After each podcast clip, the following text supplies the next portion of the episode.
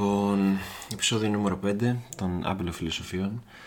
Καλώς ήρθατε, ελπίζω να είστε όλοι πάρα πάρα πάρα πάρα πάρα πολύ καλά ε, και καλή σας απόλαυση. Τώρα, ε, αρχικά δεν ξέρω πόσο χρόνο έχω να το κάνω αυτό γιατί έχω να κάνω 50.000 εργασίες για τη σχολή ε, αλλά θα, εντάξει, θα προσπαθήσω να είμαι όσο το δυνατόν πιο σύντομος. Αλλά το σημαντικό πράγμα που ήθελα να πω σήμερα ε, είναι ότι, ok, okay, ξεκίνησα αυτό το podcast και ο, ο αρχικός του σκοπός ήταν μια ας πούμε ημερολογιακή λειτουργία του. Να γίνεται κάθε εβδομάδα και να καταγράφω τις σκέψεις μου και να μπορέσω έτσι μέσα από αυτό να παρατηρώ πώς είμαι από εβδομάδα σε εβδομάδα να το ακούει ο κόσμος και να λέει να μοιράζομαι τις σκέψεις μου που έχω ένα εβδομάδα με αυτούς ε, να παίρνεις κάτι άμα μπορείς, όλο αυτό, όλο εκείνο και με κατά τη διάρκεια της πορείας, όσο περισσότερο επεισόδια θα κάνεις, τόσο θα φαίνεται κατά την πάροδο του χρόνου η εξέλιξη, ας πούμε, ε, στις σκέψεις και το πόσο πολύ έχει βοηθήσει αυτή η ημερολογιακή διαδικασία. Ε, αλλά αυτό δεν το πολύ έκανα. Δηλαδή, για να το κάνεις αυτό, πρέπει να κάτσει να γράψεις ημερολόγιο. Και ημερολόγιο, εντάξει, γράφω, αλλά δεν γράφω συνέχεια. Δηλαδή, αν είμαστε, να είμαστε απόλυτα ειλικρινείς εδώ πέρα, θα πρέπει να γράφω κάθε βράδυ, ας πούμε. Και γράφω μία φορά στις 10-15 μέρες. Which is bad, αλλά από τη στιγμή που το λέω εδώ, οφείλω να δώσω το λόγο μου και να το φτιάξω. Ε, οπότε κάτι τέτοιο θέλαμε να κάνουμε. Θε, ήθελα να θίξω ένα κανονικό θέμα. Ε, μου είχε πει ένας φίλος μου να μιλήσω για την ανθρωπιά και. Ναι, όντως ωραίο θέμα γιατί σου λες υπάρχουν φαινόμενα ε, που και που στην εποχή μας που λες και δεν υπάρχει ανθρωπιά πλέον εδώ πέρα πάει ε, οπότε ήθελα να το συζητήσω αλλά όταν το, μου το είπες σκέφτηκα κατευθείαν αυθόρμητα εντελώς. Ε, τι σχέση έχει η ανθρωπιά με την τελειότητα; Γιατί πάντα σου λέει λέει ο κόσμος ότι κανένας άνθρωπος δεν είναι τέλειος και πάντα εγώ πιστεύω ότι ίσως κάποια στιγμή στο μέλλον υπάρξει ένας άνθρωπος που να προσεγγίζει το τέλειο. Τώρα τι σημαίνει τέλειο, ε, εντάξει δεν εννοώ ο τελειομανής τέλειος, ε, μπορώ να διακρίνω τα όρια που υπάρχουν ε, ανάμεσα στην κουραστική έμφαση στη λεπτομέρεια που δεν ωφελεί κανέναν παρά ξοδεύεις ενέργεια χωρίς λόγο ε, για να πετύχεις ένα αποτέλεσμα που στην τελική θα είναι ακριβώς ίδιο με αυτό που θα έκανες άμα δεν το έκανες αυτό. Ε, και στο όντως να δώσω έμφαση σε κάτι που αξίζει και να προσπαθήσω να γίνω καλύτερος σε αυτό. Ίσως το χαρακτηρίζω τέλειο, αλλά δεν είναι και είναι αυτό που ο κάθε άνθρωπος κάνει και το συνειδητοποιώ απλά επειδή ακόμα είμαι με 18 χρονών ας πούμε, και έχω την ορμή να είμαι τέλειος αλλά δεν καταλαβαίνεις ότι δεν είσαι οπότε ίσως είναι κάτι που όλοι οι μεγαλύτεροι έχουν συνειδητοποιήσει αλλά εγώ όχι ακόμα. Ε, και ίσως είναι κάτι που όντως κάνουμε καθημερινά αλλά εννοώ την προσπάθεια ας πούμε να κάνεις το καλύτερο που μπορείς σε κάθε σου ευκαιρία που σου δίνεται. Ε, και αν το πάρεις σαν ολοκλήρωμα για να μιλήσουμε μαθηματικά ε, όλο αυτό το σύνολο έχει ένα αποτέλεσμα ας πούμε και το που σε φτάνει αυτό το αποτέλεσμα. Ένα σύνολο από σωστές καλές πράξεις λογικά σε κάνει καλύτερο άνθρωπο. Ε, και λογικά έτσι κάνεις σε καλύτερη και, καλύτερη ζωή. Τώρα, δεν μπορείς να περιμένεις αν είσαι τέλειος να μην έχεις κακές στιγμές στη ζωή σου, οπότε ας υποθέσουμε ότι για αυτές τις κακές στιγμές που θα έχεις έστω να αντιδράσεις με τον καλύτερο δυνατό τρόπο καλύτερο δυνατό τρόπο θα μου πεις ως προς ποιον, ως προς εμένα ή ως προς τους άλλους. Ε, θα, νομίζω ως προς τους άλλους, γιατί αν αντιδράσεις ως προς εσένα, τότε ίσως καταφέρεις να είσαι τέλειος, αλλά είσαι ταυτόχρονα και εγωιστής. Και το έχω πει ήδη, αλλά σε κανένα δεν αρέσει ο εγωισμός. Ε, δεν θες να είσαι εγωιστής, οπότε πρέπει να είσαι τέλειος χωρίς να είσαι εγωιστής. Άρα προσπαθείς να, απαντήσεις, να ανταποκρίνεσαι σκεπτόμενος το πώς θα κάνω καλύτερο το σύνολο της κοινωνίας. Τώρα αυτό θα μου πεις είναι δύσκολο. Γιατί τέτοιες μικροκαταστάσεις θα σου έρθουν πολλές και ποιος έχει το χρόνο να κάτσει να ασχοληθεί με το πώς, ποια είναι η καλύτερη ανταπόκριση που θα, για όλους μας και όχι μόνο για εμένα. Οι περισσότεροι απλώς δεν το σκέφτονται καν, δηλαδή θεωρώ πως απλώς ανταποκρίνεσαι με ένα συγκεκριμένο τρόπο και βλέπεις που θα σε πάει αυτό και μετά ανταποκρίνεσαι μια δεύτερη φορά, μια τρίτη, μια νιωστή φορά ε, έως ότου να καταλήξεις ένα συμπέρασμα και το ίδιο κάνει και ο άλλος άνθρωπος ας πούμε αν έχεις μια διαφωνία και οδηγήστε κάπου. Ε, κανένας δεν κάθεται εξ αρχής να αναλύσει όλες τις πιθανές ε, περιπτώσεις σε περίπτωση που πει αυτό ή πει το άλλο ε, και να καταλήξουν στην αρχή γιατί δεν... ίσως αυτό είναι ανθρώπινο.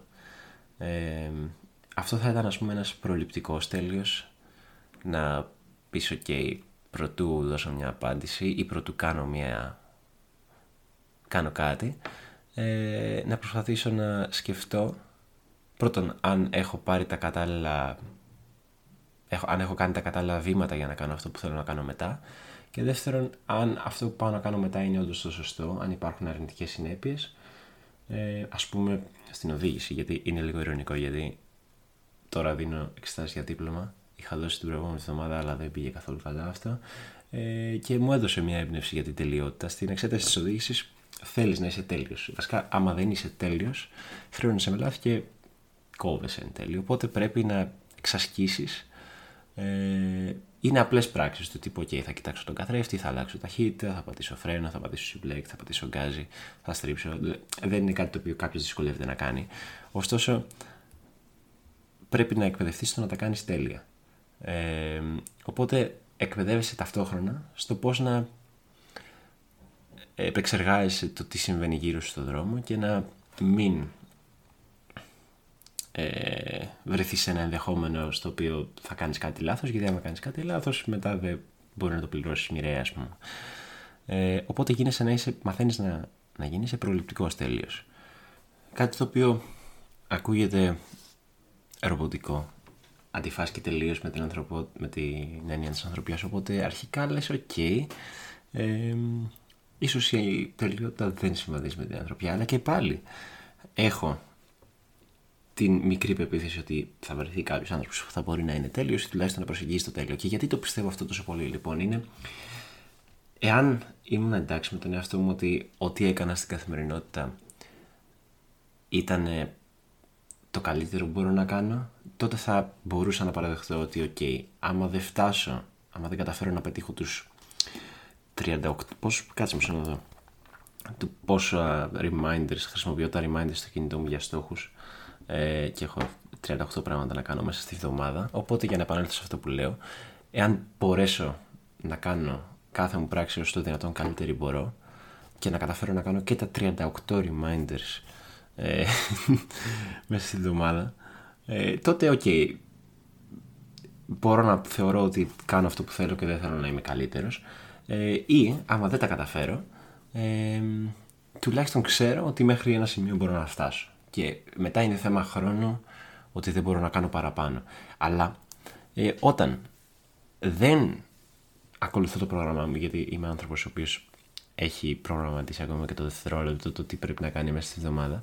Ε, οπότε όταν δεν ακολουθώ αυτό το πρόγραμμα, αισθάνομαι ότι ξέρεις τι, θα μπορούσα να κάνω κάτι καλύτερο. Ε, και αν το έκανα όντως, αν ακολουθούσα όντως το πρόγραμμά μου, ίσως κατάφερα να τα κάνω όλα αυτά που θέλω. Τώρα θα μου πεις γιατί δεν ακολουθείς το πρόγραμμά σου; Υπάρχουν δύο εκδοχές. Η πρώτη είναι είναι πάρα πολύ δύσκολο και σε προκαλεί, σε προκαλεί κούραση καταλήγεις ένα burnout ή δεν είσαι απλά αρκετά καλός για να το κάνεις. ε, και προφανώς εντάξει δεν θες να απαντήσεις το δεύτερο οπότε λες το πρώτο ε, αλλά πιστεύω πως όχι, είναι θέμα πειθαρχίας. Δηλαδή, κάποια στιγμή. Εντάξει, τώρα είναι και αρχή και φαντάζομαι δεν είμαι ο μόνος που είναι έτσι. Όλο, η ζωή όλων κάπως έτσι πρέπει να είναι. Ε, ειδικά όταν αλλάζει περιβάλλον και πας σε πανεπιστήμιο, ας πούμε, και πρέπει να βρεις ένα αριθμό. Αλλά φαντάζομαι ότι κάποια στιγμή θα μπορέσω να βρω ένα αριθμό και ό,τι λέει το πρόγραμμά μου θα μπορώ να το κάνω. Μέχρι τότε όμως δεν μπορώ να ισχυρίζομαι ότι, OK, δεν μπορώ να είμαι τέλειος επειδή ας πούμε, δεν κατάφερα να διαβάσω στις 10 η ώρα το βράδυ ενώ θα έπρεπε να διαβάσω εντάξει ναι άμα τα είχα καταφέρει και είχα λύσει την άσκηση ας πούμε και θα έλεγα ok okay, εντάξει ναι, έτσι πρέπει να είναι βγαίνει στο πρόγραμμά μου να το κάνω οπότε είμαι καλά εντός εισαγωγικών τέλειος. Μέχρι να το κάνεις αυτό όμως δεν μπορείς να, να, το, να λες ότι okay, πρέπει να, πρέπει να φτάσεις σε ένα σημείο να μπορείς να το κάνεις. Οπότε έχεις λίγο υπομονή και βρίσκεις έναν τρόπο να πειθαρχήσεις. Τώρα θα μου πεις πώς μπορώ να πειθαρχήσω. Ε, δεν ξέρω, υπάρχουν τόσες χιλιάδες βιβλία για το πώς να είσαι productive άνθρωπος. Ε, πώς, ε, έχω, εντάξει, έχω διαβάσει και για τα βαστάκια. Ναι. Ε, οπότε πρέπει να βρεις έναν τρόπο να φτιάξεις τις συνήθειές σου για να μην κάνεις procrastination και να γίνεις όντως παραγωγικός. Βέβαια, ακόμα και αυτό το θέμα με την παραγωγικότητα έχει ένα αρνητικό γιατί καταλήγει προς αυτό που έλεγα την προηγούμενη εβδομάδα ότι επειδή την προηγούμενη εβδομάδα έλεγα για την αντιπαραγωγικότητα και την τέχνη του να μην κάνεις τίποτα το να είμαι παραγωγικός ίσως είναι κακό γιατί εάν δεν με οδηγήσεις σε burnout θα με οδηγήσεις στο, σε ένα γρήγορο βιαστικό ρυθμό ζωής που δεν θα μου αρέσει. Οπότε έρχεσαι στο ερώτημα πώς να είμαι παραγωγικός φτάνοντας μάλλον όχι φτάνοντας, πώς να είμαι παραγωγικός ενώ είμαι ισορροπημένος και ευχαριστημένος με αυτό που κάνω στη ζωή μου. Δεν έχω απάντηση. το μόνο που μπορώ να πω είναι απλώς υπομονή. Πρέπει να προσπαθήσεις να αρχίσεις να προσπαθείς να υλοποιήσεις το πρόγραμμά σου και μετά όταν φτάσεις σε ένα σημείο να πεις ok μέχρι εκεί μπορώ να το κάνω ε, αναρωτιέσαι αν μου αρέσει αυτό που κάνω ή αν μισώ τη ζωή μου, ρε παιδί μου. Δηλαδή, okay, είναι ωραίο να κάνεις στίβο, αλλά μετά από ένα σημείο κουράζεσαι να κάνεις στίβο. Σ' αρέσει, θες να το σταματήσεις ή θες να το συνεχίσεις. Εκεί σκέφτεσαι ή τους στόχους σου και λες: OK, έχω βάλει αυτό το στόχο, πρέπει να το κάνω. Οπότε είναι η πειθαρχία που λέγαμε. Ή σκέφτεσαι για ποιο λόγο το ξεκίνησες, ότι σου άρεσε εξ αρχής και προσπαθείς να βρεις αυτή την, αυτό το λόγο που το ξεκίνησες και να υπενθυμίσει τον εαυτό σου γιατί σου αρέσει τόσο πολύ αυτό που κάνεις. Οτιδήποτε είναι αυτό, δεν είναι ανάγκη να είναι αθλητισμός. Μου το λέω επειδή εγώ κάνω στίβο. Ε, και είναι πολύ εύκολο να πεις στο στίβο ότι, OK, δεν θέλω να κάνω, ας πούμε. Είμαι, είμαι πολύ κουρασμένος και τέτοια. Ναι. Αλλά πρέπει να το κάνεις γιατί όταν έχεις βάλει ένα στόχο, θες να τον πετύχεις. Αλλιώς τι τον έβαλες. Είναι λίγο θέμα προσωπικής αξιοπρέπειας, δηλαδή. Δεν μπορώ να λέω στον εαυτό μου ότι και ξέρεις θα καταφέρω τόσα πράγματα αλλά να μην μπορώ να τα κάνω επειδή βαριέμαι να τα κάνω ή δεν θέλω να τα κάνω ή δεν είναι καλή στιγμή, δεν αισθάνομαι άνετα αυτή τη στιγμή να το κάνω. Ε, όχι, πρέπει να ξεπεράσεις αυτό το το εμπόδιο ας πούμε πάλι no pun intended αλλά εντάξει. Ναι. Και πάλι ερώτημα. Είναι δυνατόν ο άνθρωπος να είναι τέλειος, συμβαδίζει η ανθρωπιά με την τελειότητα ή μήπως είναι οι έννοιες που αντιφάσκουν. Είναι ίσως θέμα χρόνου πάλι. Πρέπει να καταφέρω να δουλέψω το πρόγραμμά μου. Αν είσαι άνθρωπος με πρόγραμμα, υπάρχει και αυτή η συζήτηση ότι κάποιοι λειτουργούν με πρόγραμμα, κάποιοι όχι. Οπότε, αν δεις στην τελική ότι το πρόγραμμα δεν δουλεύει, ίσως είναι καλύτερα να δουλέψεις χωρίς πρόγραμμα και να κάνεις αυτό που έλεγα την προηγούμενη φορά, το η τέχνη του να μην κάνεις τίποτα και να είσαι πιο αυθόρμητος και να πηγαίνεις με βάση το ενεργειακό σου ρολόι, ας πούμε. Πότε είμαι κουρασμένος, πότε δεν είμαι κουρασμένος. Απλώς αυτό δεν δουλεύει πάντα γιατί όταν έχεις να κάνεις εργασίες με προθεσμίες δεν γίνεται να περιμένεις τη στιγμή αυτή. Πρέπει να βρεις πάλι, μάλλον όχι εδώ πέρα δεν υπάρχει ισορροπία, υπάρχει το ένα ή το άλλο. Ε, γιατί αν πας να κάνεις την ισορροπία, κάνεις αυτό που κάνω εγώ. Και διατρέχεις τον κίνδυνο, άμα το κάνεις για μεγάλο χρονικό διάστημα, να μην καταφέρεις πολλά πράγματα. Ε, οπότε υπομονή. Θεωρούμε ότι διαλέγεις το πρόγραμμα, ακόμα και αν δεν το διαλέξεις, δεν ξέρω τι θα διαλέξεις, ε, και βλέπεις στο βάθος χρόνου αν όντως μπορείς να το κάνεις και απαντάς στο μπορώ να είμαι τέλειος. Είναι θέμα ευχαρίστησης βέβαια στην τελική.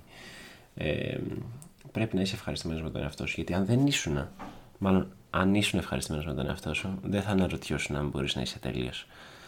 Οπότε είναι μια ένδειξη ότι δεν είσαι ευχαριστημένος με τον εαυτό και πρέπει να κάνεις καλύτερα. Ίσως αυτός ήταν και ο λόγος που.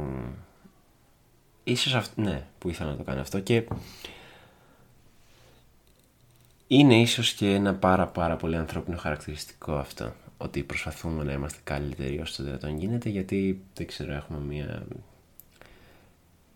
μαχητική αγωνιστική φύση στο, στο είδος μας και προσπαθούμε να κάνουμε τα καλύτερα το οποίο ναι, δεν μπορείς να πεις ότι δεν είναι ρομαντικό και είναι άλλη μια φορά που θα πω ότι με εντυπωσιάζει η ανθρωπότητα με τη θετική έννοια φυσικά για να σε εντυπωσιάσει πρέπει να ξέρεις τι σημαίνει η ανθρωπιά και να δείχνεις κάθε μέρα την ανθρωπιά σου.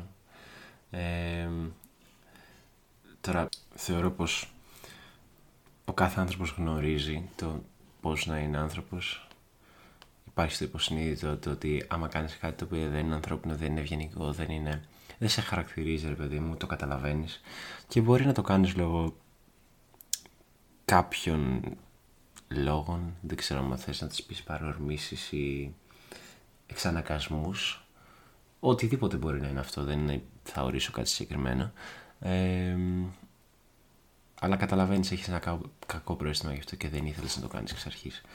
Ε, αυτό είναι το το ωραίο, δηλαδή αρκεί να όταν συμβαίνει κάτι τέτοιο να υπενθυμίσεις στον εαυτό σου ότι ok, okay, οφείλω να είμαι άνθρωπος και αφού οφείλω να είμαι άνθρωπος πρέπει να κάνω κάτι ανθρώπινο και όχι κάτι κακό. Μην βλάψω άλλον άνθρωπο, μην πάω να κάνω αυτό που δεν θα έκανα. να το πω έτσι απλά. Οπότε, για να συνοψίσουμε, απλώς να θυμάσαι ότι εάν δεν ήσουν άνθρωπος, δεν θα προσπαθούσες να έκανες ό,τι καλύτερο μπορείς, δεν θα σκεφτόσουν να κάνω αυτές ε, τις θεωρίες περί τελειότητας και ανθρωπιάς, Οπότε αυτό αποδεικνύει ότι είσαι άνθρωπος και ότι έχεις την ανθρωπιά. Αυτά θα τα πούμε στο επόμενο επεισόδιο. Καλή συνέχεια.